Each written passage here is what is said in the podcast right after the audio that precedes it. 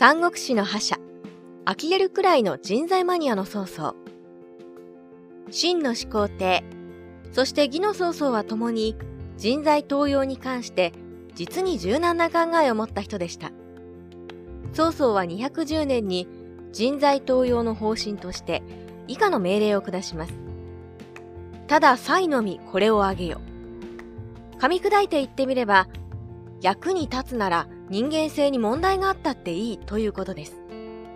そこで、曹操のそういったエピソードで有名なものをいくつか挙げてみたいと思います。陳林へ、俺たちを貶めても許す。かっこ文章うまいから。関東の戦いの際、袁紹の命令で、曹操とその祖父らを激しくこき下ろした劇文を書いた陳林を、曹操は戦の後部下にしました。当時の中国人の道徳観として、自らの祖父や父といった祖先というのは、祖先神といって祀るべきもので、神にも値する大切な存在です。私たちの時代の、お前の母ちゃんでーべそという感覚とは全く違います。それを、文章が大変上手という理由で味方にしようと思う曹操の器の大きさは計り知れません。長州へ息子と重臣殺されたけど許す。かっこ人が足りないから。劉氷と同盟を組んで曹操と戦っていた長州は、曹操に降伏した後奇襲をかけて、曹操の息子、曹公や天員などの重臣を殺し、曹操をも殺そうとしました。その後も曹操と抗争を続けましたが、袁紹との戦いを控えた曹操のもとへ基準したいというと、あっさり受諾されました。呂布へ。人格に相当問題があるけど許す。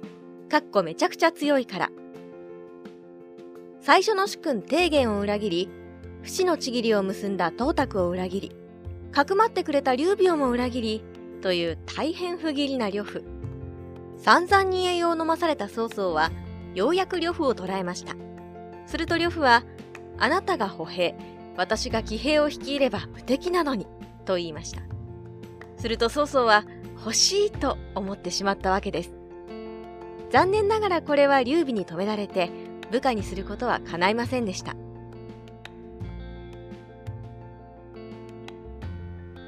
蘇樹へ。敵だったけど許す。かっこ窮地の中だしね。袁紹の部下だった蘇樹に対しても、関東の戦いの際、生け捕りにして配下に迎えようとしました。しかしながら、蘇樹は曹操の申し出を拒否し、さらに脱走を試みたため、やむなく処刑されました。関羽、劉備の義弟だけど許す。かっこ魅力ありすぎだから。200年、劉備が曹操に敗れて敗走した時、関羽は曹操の捕虜になってしまいました。関羽といえば、劉備の右腕です。劉備を潰したいのなら、ここで関羽をさっさと殺してしまうべきです。ですが、曹操はこれまた魅力的すぎる関羽が欲しいと思ったようで、大歓迎して大変手厚くもてなします。さすがに恩義を感じた関羽は、曹操のために活躍しなければならないと命を受けて、袁紹の部下、顔料を討ち取ります。そして、義理を果たすと、劉備のもとへと帰るのです。